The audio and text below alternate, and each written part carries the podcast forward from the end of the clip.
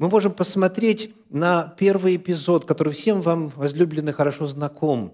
Книга «Бытие», третья глава, первые шесть стихов – Давайте посмотрим, что там было использовано в этой словесной, в этой информационной войне. Бытие 3 глава, 1 6 стихов. «Змей был хитрее всех зверей полевых, которых создал Господь Бог. И сказал змей жене, подлинно ли, сказал Бог, не ешьте ни от какого дерева в раю. И сказала жена змею, плоды с дерев мы можем есть, только плодов с дерева, которые среди рая, сказал Бог, не ешьте их и не прикасайтесь к ним, чтобы вам не умереть. И сказал змей жене, нет, не умрете, но знает Бог, что в день, в который вы вкусите их, откроются глаза ваши, и вы будете как боги, знающие добро и зло. И увидела жена – что дерево хорошо для пищи, и что оно приятно для глаз и вожделенно, потому что дает знание, и взяла плодов его и ела, и дала также мужу своему, и он ел. Безусловно, этот отрывок насыщен информацией. Нас интересует сегодня контекст информационной войны. Скажите, что предпринял дьявол? Какую тактику здесь он использовал. Гляньте, пожалуйста, на четвертый и пятый стих снова. «Нет, не умрете». Бог говорит, «Умрете». Дьявол говорит, «Нет, не умрете, но». Это не просто противоречие тому, что Бог сказал. Это, это дезинформация. Не умрете, но. Но вот что будет. Что же будет пятый стих? Но но знает Бог, а вы не знаете. Бог знает, что если вы отведаете от этого плода, то вы будете как Он. Зная это, и не желая, чтобы вы имели то же, что Он, и были такими, как Он, Он вас и ограничил. Это что? Это называется инсинуация – это называется атака на мотивы. Это означает о Боге сказать нечто, что в реальности не существует, но что выставляет его мотивацию и его природу в совершенно неприглядном свете. По сути, что сделал дьявол? Он создал ощущение себялюбия у Бога – и, помимо того, ощущение обделенности человека. То есть Бог установил запрет на дерево якобы потому, что не желал делиться. Бог знает, что если вы вкусите, вы станете как боги, и поэтому Он сказал, не ешьте, ибо умрете. Он придумал несуществующий закон, несуществующее ограничение, а на самом деле это не так – мы видим, что дьявол, придя на землю, продолжал, это древний змей, продолжал использовать те же самые методы обольщения, фальсификации, инсинуации и обвинений, которые не были реальными и подлинными. Но самое страшное – это шестой стих. Посмотрите, пожалуйста. «И увидела жена». И увидела жена, что дерево хорошо для пищи. Вот только вдумайтесь. Бог сказал, не ешьте, потому что умрете. То есть это, это хорошо для пищи или плохо для пищи? Ясно, как Божий день. А дьявол говорит, нет, Бог вас обманывает. И жена, послушав, увидела, что дерево хорошо для пищи. Она это увидела. Это называется, возлюбленные, создание альтернативной реальности. Вот есть реальность, как она создана Богом, и вот есть мир, который Он установил, и вот заповеди, которые Он учредил, и предостережения, которые Он оставил людям. А есть иная версия, прямо противоположная, которая представляет собой искажение реальности. Но если продолжать слушать агитатора – слушать инсинуатора, то можно начать видеть реальность, как, как он нашептывает. И увидела жена, что дерево хорошо для пищи. Как оно хорошо для пищи? Если Бог сказал этого не делать, Это первый пример того, как на Земле были испробованы эти технологии информационной войны. И, к великому сожалению, наши прародители Адам и Ева, они поддались. И Ева сделала то, что сегодня очень многие люди делают. Это называется share – поделиться. Она ела и дала мужу своему, и он ел. И дальше в тексте это обозначается так – за то, что ты послушал голоса жены твоей. Значит, у них был разговор, у них была беседа. Она не просто сказала, вот посмотри, или не просто протянула, они беседовали. Она его убеждала. И он послушал голоса жены своей. Поделилась. И вот в результате на землю пришли смерть, страдания, проклятие, болезни, жестокость, социальное неравенство – и все то зло, которое мы с вами очень хорошо знаем. Но Библия идет еще дальше. Книга Евангелия от Иоанна, 8 глава, 44 стих. Полагаю, большинство из вас тоже знает это наизусть. Давайте глянем 44 стих. «Ваш отец – дьявол». Страшно звучит, правда? Мы все дети Божьи. И эти слова Иисус обращает к кому? Напомните, пожалуйста. Он их обращает иудеям, представителям народа Божия. Более того, Он обращает вождям народа Божия. Он обращает эти слова сынам Божьим, которые Бога знают, которые религиозны, да нельзя. И Он говорит, ваш отец – дьявол. Как? Почему? И объясняет. Потому что вы хотите исполнять похоти Отца вашего, то есть устремление Отца вашего. Он, дьявол, был человека-убийца от начала. Он человека-убийца от начала и не устоял в истине, ибо нет в нем истины. Когда говорит он ложь, говорит свое, ибо он лжец и отец лжи.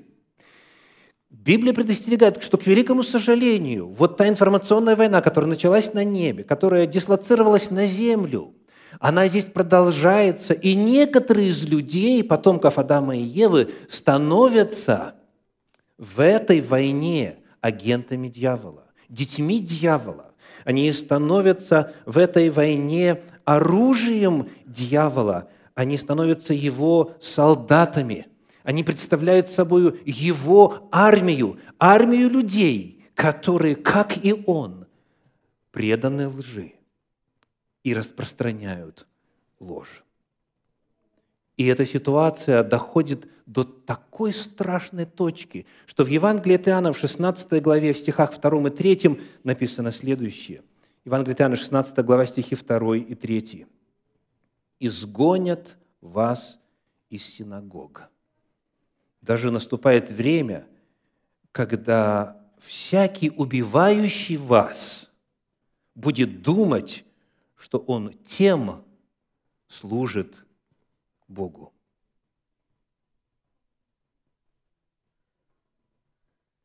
Убивающий будет думать, что он тем служит Богу, что он Божий служитель. И причина, третий стих, так будут поступать, потому что не познали ни Отца, ни меня. Потому что дети Божьи так не поступают. Сыны Божьи и сыны дьявола могут быть определены, и Библия рассказывает, как определить. И, к великому сожалению, наступает время, и тогда во времена Иисуса, и во времена Средневековья, и сейчас – когда есть сыны дьявола и дочери дьявола, которые продолжают исполнять похоти отца своего, и которые вот этой ложью, участвуя в информационной войне, продолжают нести разрушение. Но идеологически это не заканчивается. Смотрите, слово «информация».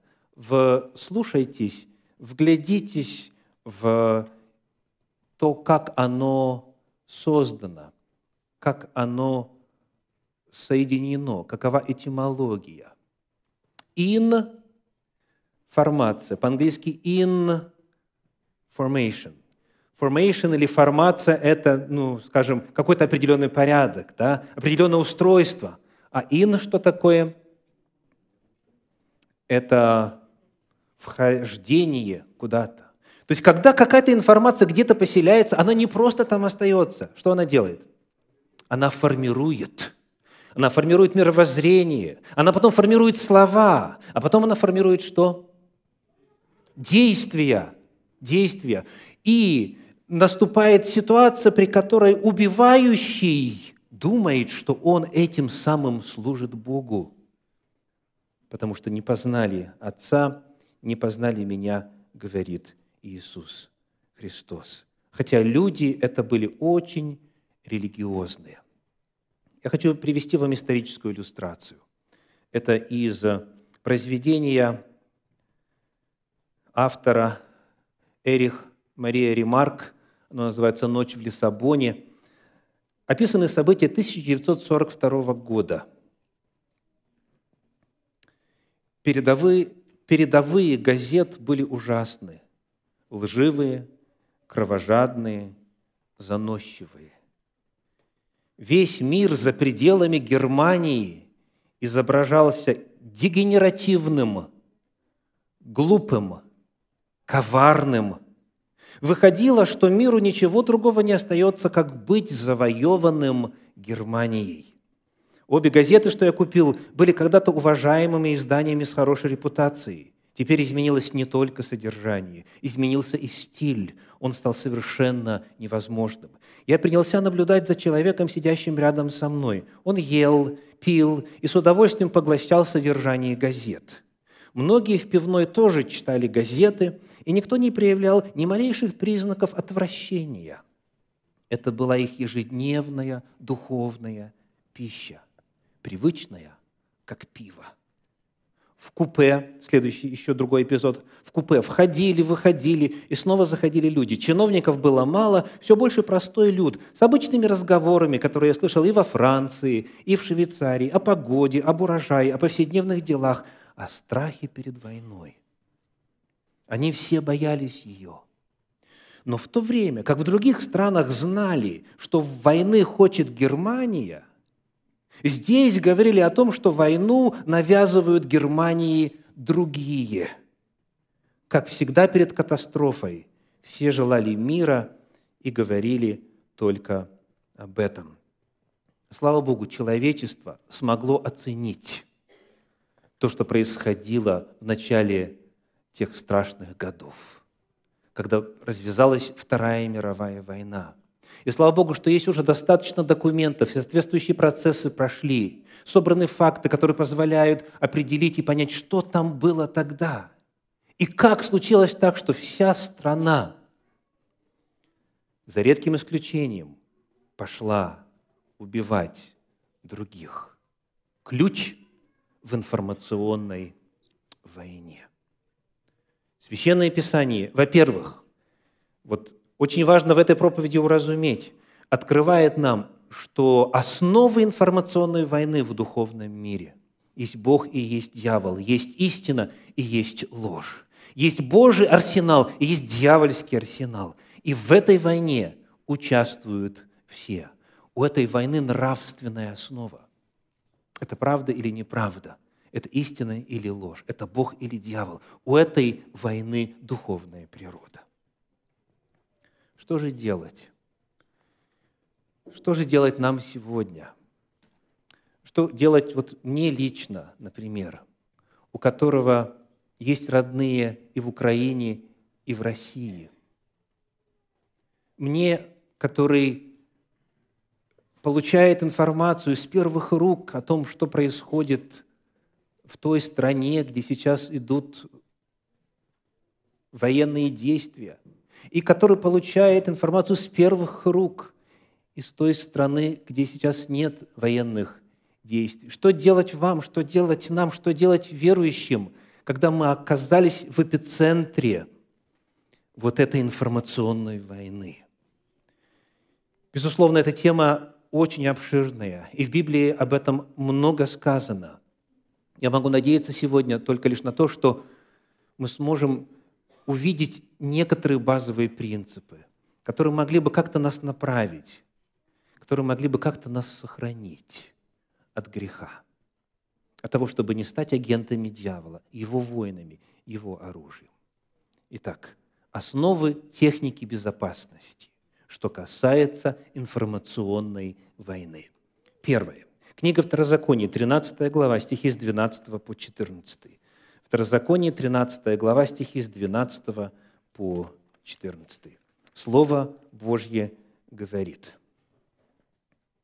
«Если услышишь о каком-либо из городов твоих, который Господь Бог твой дает тебе для жительства, услышишь, что появились в нем нечестивые люди из среды тебя и соблазнили жителей города, их говоря, пойдем и будем служить богам иным, которых вы не знали, то ты разыщи, исследуй и хорошо расспроси. И если это точная правда, что случилась мерзость сия среди тебя, Первое. Базовое правило в информационной войне очень и очень простое. А именно, проверяйте информацию. Проверяйте информацию. Сегодня это называется словом fact-checking. Проверяйте, достоверна ли информация, которую вам сообщили. Если услышишь, если увидишь, если прочитаешь, если тебе пришлют информацию, проверяйте. Как проверять? Читаем снова в одном, в каком-либо из городов твоих, якобы произошло то-то и то-то, то ты разыщи, исследуй и хорошо расспроси. Кого расспросить? Кого расспросить? Тех, в отношении кого есть обвинение. У свидетелей, то есть узнай, познакомься с фактами на месте – миллионы людей принимают на веру информации о том, что там-то, там-то происходит то-то и то-то, хотя у них на самом деле есть там знакомые, есть там друзья, иногда даже родственники есть. Есть, наконец, церковная структура, есть пастор церкви, которому можно позвонить и узнать, что там происходит. Можно обратиться, сделать запрос к церковной организации там. Народ Божий присутствует по всему лицу земли. Узнать, проверить, в действительности ли это правда, так ли это на самом деле или нет – Первое. Первое. Проверяйте, проверяйте информацию. Второзаконие 19 глава 15 стих. Второзаконие 19, 15 написано, недостаточно одного свидетеля против кого-либо в какой-нибудь вине и в каком-нибудь преступлении и в каком-нибудь грехе, который он согрешит. При словах двух свидетелей или при словах трех свидетелей состоится дело – нужно познакомиться с ситуацией и опросить, если вы задались целью выяснить, это правда или нет. Перед тем, как нажать «share», перед тем, как поделиться, перед тем, как продолжить эту ниточку, нужно удостовериться, что это правда. И для этого недостаточно одного. Минимум два, лучше три. Недостаточно одного свидетеля – при словах двух свидетелей или при словах трех свидетелей состоится дело. Итак, первое правило, очень важное, базовое, самое очевидное – проверять информацию. Проверять информацию, узнавать, что происходит на месте. Помимо этого, вот этого базового правила у проверки информации есть еще одно не менее важное. Давайте посмотрим, например, на третью книгу Царств, 22 главу, стихи с 5 по 8. Третья книга Царств, 22 глава, стихи с 5 по 8. «И сказал Иосафат царю Израильскому, «Спроси сегодня, что скажет Господь». И собрал царь Израильский пророков, около 400 человек, и сказал им, «Идти ли мне войною на Рамов Галаадский или нет?» Они сказали, «Иди, Господь предаст его в руки царя». И сказал Иосафат, «Нет ли здесь еще пророка Господня?» Чтобы нам вопросить через него Господа. И сказал царь Израильский Иосафату, есть еще один человек, через которого можно вопросить Господа, но я не люблю его, ибо он не пророчествует а мне доброго, а только худое. Это Михей, сын Имвлая, и сказал Исафат, не говори, царь, так. О чем идет речь? Какой второй важнейший принцип в отношении техники безопасности? Второй принцип заключается в том, что нужно проверять себя. Не только информацию, а проверять себя, свое сердце. Потому что всегда есть выбор. Всегда есть выбор разных версий. И вопрос, какую версию принять, это часто вопрос не только достоверности информации, а чего? Нравится ли она мне?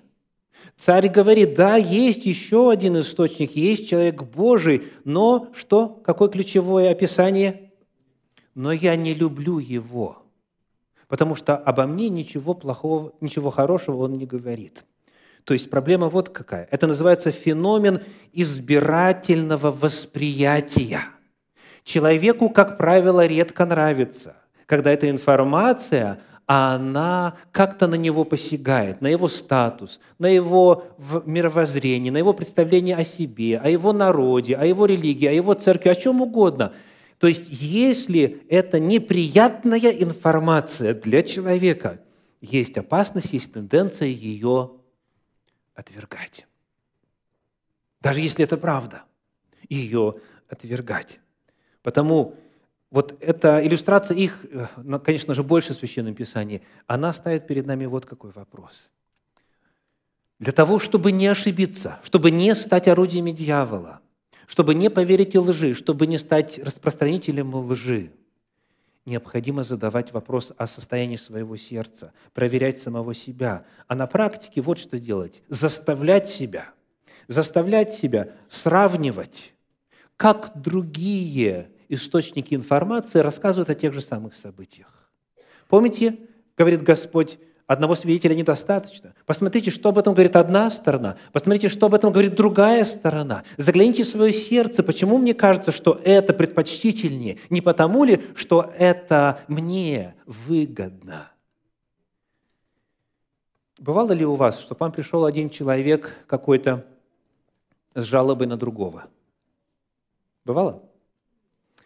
И вот человек рассказывает свою беду и излагает суть проблемы – вот описывает, что называется, от А до Я, и во свете предоставленной информации вы приходите к очевидному заключению, что рассказывающий, он абсолютно прав. Да? Ну, понятно. Вот же факты, вот свидетельства. Доколе вам не приходит мысль, а давайте я спрошу обвиняемого. И потом, когда вы слышите вторую сторону, представление этой же ситуации с другой точки зрения, бывает так, что вы меняете свое отношение.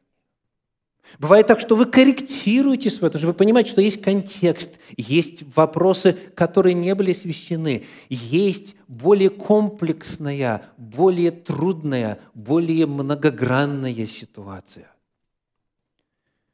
Вот это простейший пример который демонстрирует, насколько важно сравнивать, насколько важно слышать разные голоса, разные источники информации, разные средства информации, если уж человек задался вопросом определиться, как он лично к этому относится.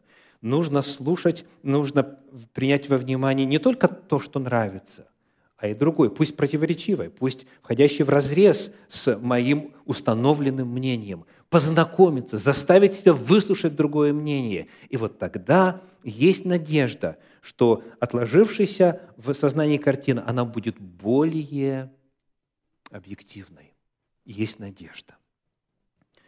Итак, проверка информации. Во-вторых, проверка себя – еще один отрывочек из апостольских писаний, 2 Тимофею, 4 глава, стихи 3 и 4.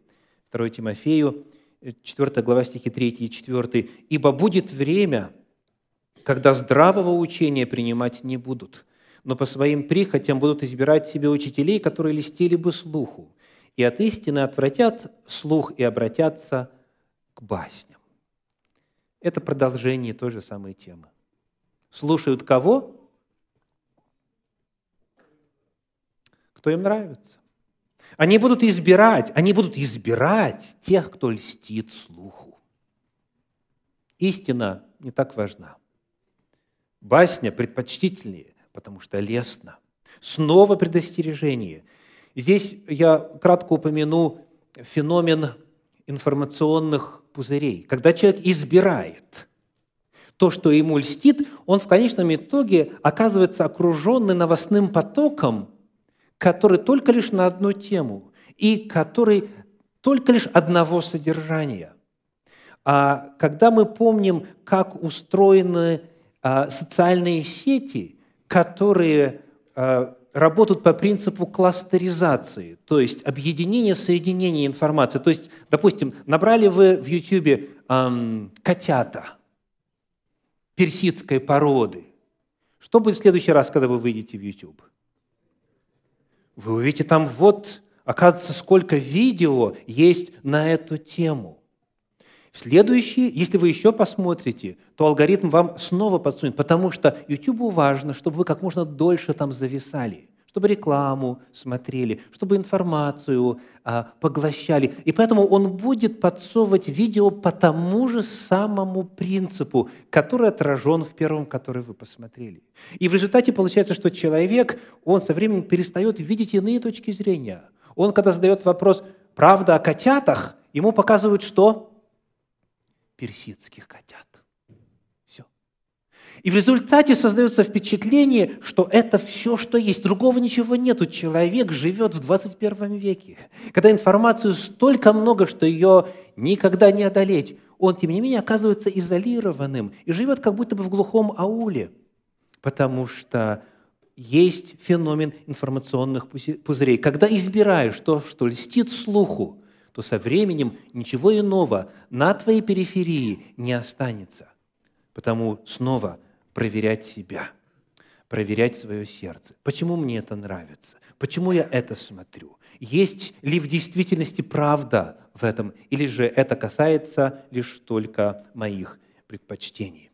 Итак, сегодня моя проповедь – информационная война – мы увидели ее основу, ее духовную природу. Мы рассмотрели два базовых принципа, что касается техники безопасности. И последнее, третье. Как быть с теми, кто думает иначе? Как относиться к инакомыслящим?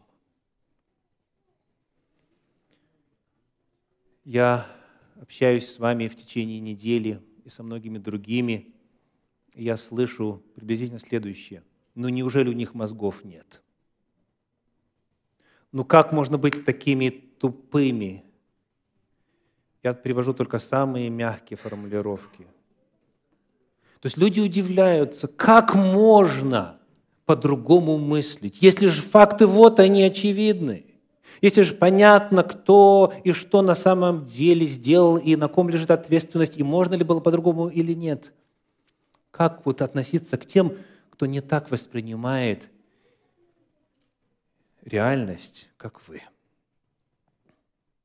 Опять, хотя бы бегло несколько важнейших библейских принципов.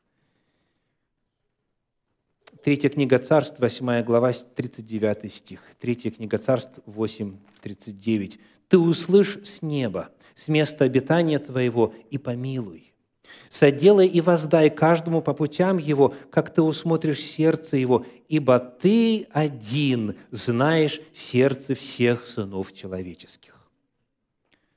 Важнейший принцип. Бог один знает сердце всех сынов человеческих. Могу ли я попросить вас повторить этот тезис? Он очень-очень важен. Лишь один Бог знает. Можете повторить? лишь один Бог знает сердце всех сынов человеческих. Спасибо. Лишь один Бог знает сердце всех сынов человеческих. Да, есть случаи, когда человек осознанно лжет. Да, есть случаи, когда человек осознанно за плату или, или из иных соображений бесплатно распространяет дезинформацию. Да, это реальность. И иногда это и нам становится очевидно, когда изучаешь, исследуешь. Но в подавляющем большинстве случаев мы не знаем. Мы не знаем, человек на самом деле так верит и искренне в этом убежден, потому что он смотрит соответствующие источники информации. Или он знает правду и ее намеренно искажает. Вот об этом судить нам очень и очень трудно, потому что только один Бог знает. А отсюда важнейший принцип возлюбленный – не спешите осуждать человека. Не спешите осуждать человека за его интерпретацию событий, потому что вы не знаете, он понимает или не понимает. Вы не знаете на самом деле, что происходит в сердце. Только Бог знает. Это первое. И у нас есть в Священном Писании примеры и того, и другого. Вот, например, книга Псалтирь, 72 глава стихи 8 и 9 над всем издеваются, злобно разглашают клевету. Видите? Злобно разглашают клевету. Понимают и тем не менее это делают. И дальше говорят свысока, поднимают к небесам уста свои, и язык их расхаживает по земле. Это вот одна ситуация. А вот вторая, Деяния апостолов 19.32. Между тем, одни кричали одно, а другие другое, ибо собрание было беспорядочное, и большая часть собравшихся не знали, зачем собрались. Кричат!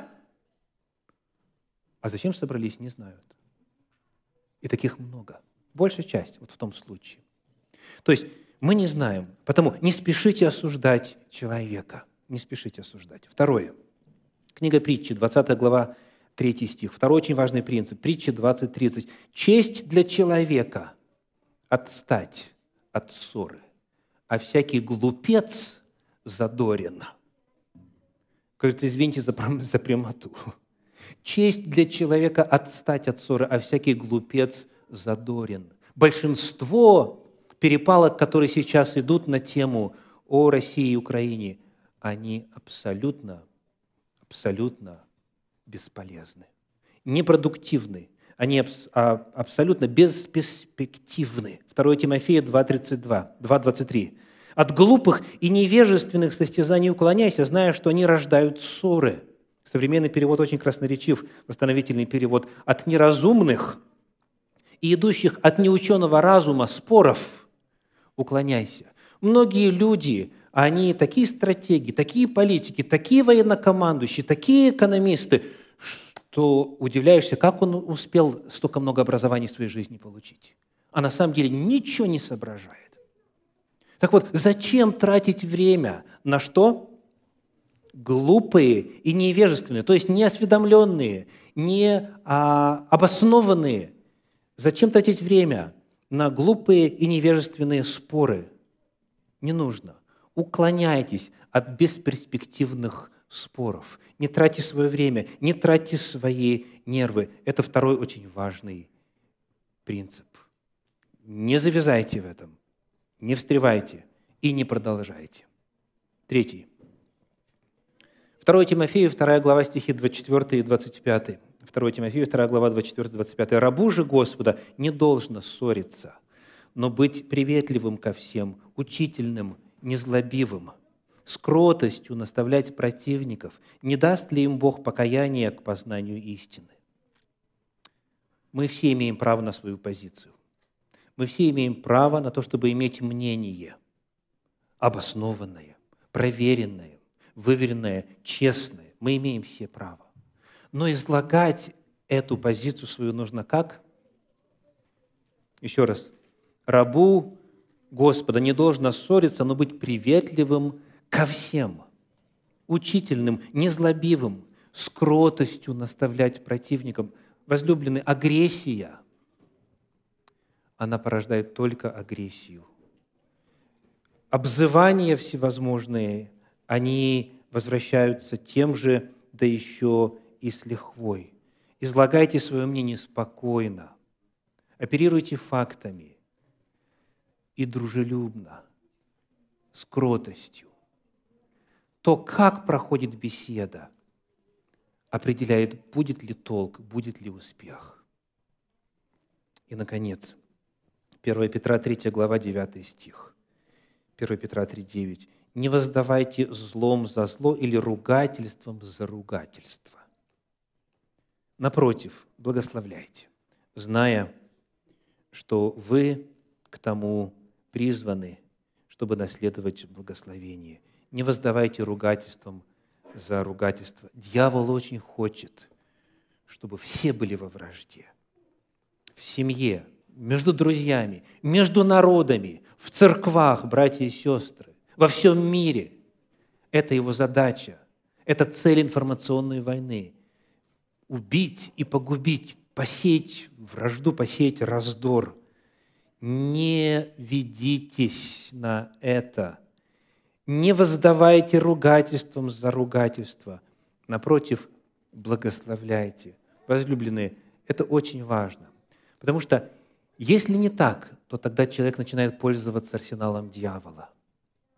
И Бог ничего сделать не может.